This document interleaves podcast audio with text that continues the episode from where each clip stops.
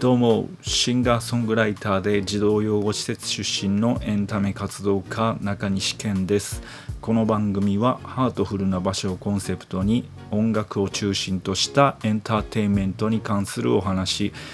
児童養護施設のことそして私中西健の日々の気づきをお届けいただしいたします。大事なところで噛んじゃいましたね。というわけであの第10回。を迎えることができました。ありがとうございます。というわけでね前回第9回の時に最初に明日僕の誕生日を迎えますっていう話をさせていただいたんですけども無事に31歳になりました。ありがとうございます。というわけで拍手を自分に送らせていただいたわけでございますけども31歳になりましたかという感じでございます。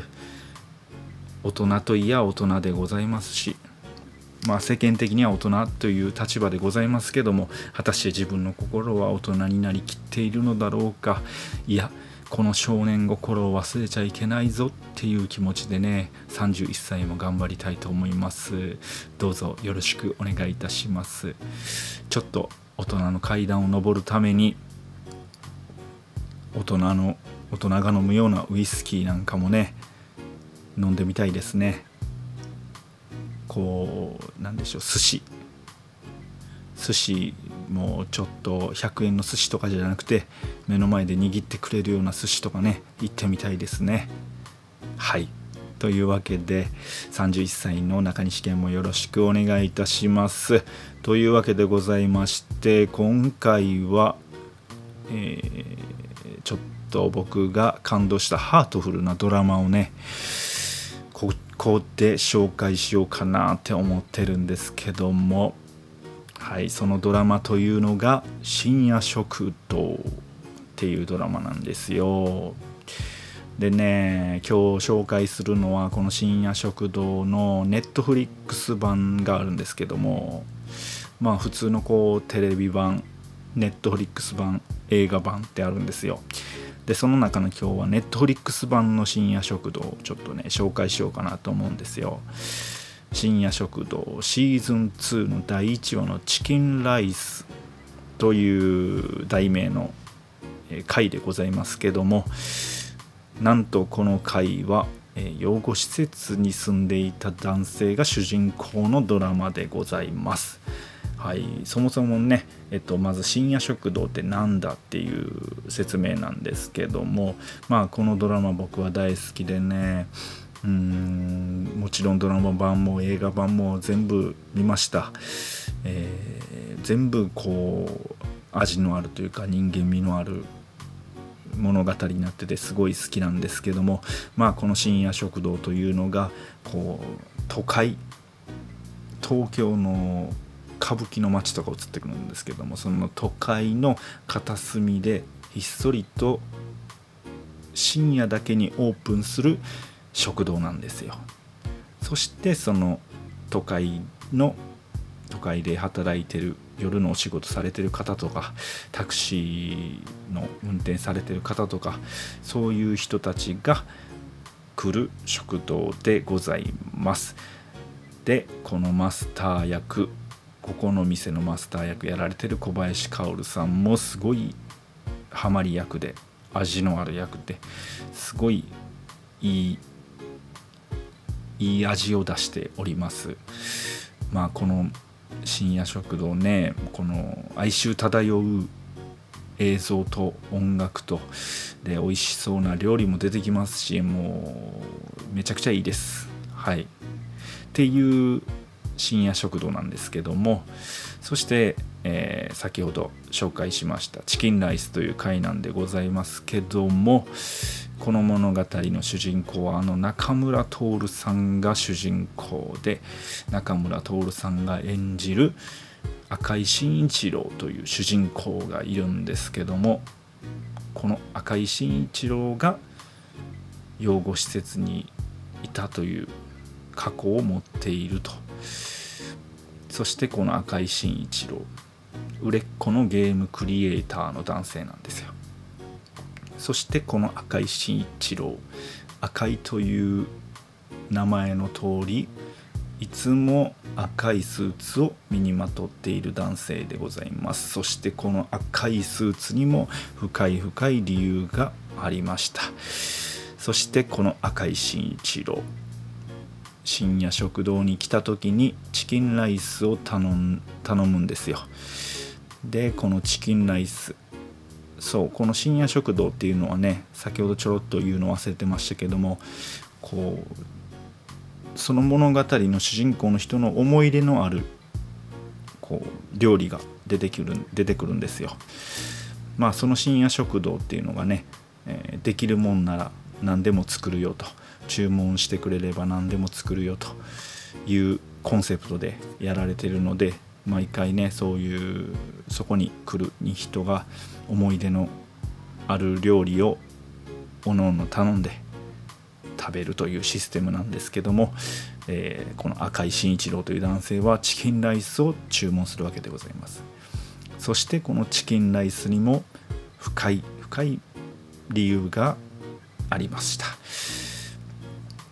あんまりね話しすぎるとネタバレになるかもしれないのでまだ見てない方もね是非見てほしいのであまり詳しいことは言えないんですけども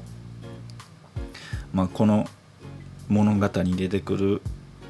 えー、あるスナックのママを役をやられているね山口美也子さんの演技がすごい良くてですねもう私泣かされてしまいましたね。いいです。本当にいいです。でまあ内容は言えないですけども後半に出てくるこのスナックのママが涙をこらえてうん泣く。涙をこらえて泣く。それを隠れて隠れて涙をこらえて泣くシーンがあるんですよ。でそのシーンがねこう背中越しでこうショットで映ってるんですけどもすごいね何でしょう悲壮感もあってこう哀愁とかもあってすごいなんかそれがね良くてねもうそこでブワッと来てしまったわけでございます。はいもう本当にいい回でやっぱね特にねもうこの手の家族もの物語に僕は非常に弱くてですね。うん。やっぱり僕の家族のこととかそういうのとダブらせてしまうというかまあ、そういうのもあってすごいこういう家族もんの話とか弱いんですよ。はい。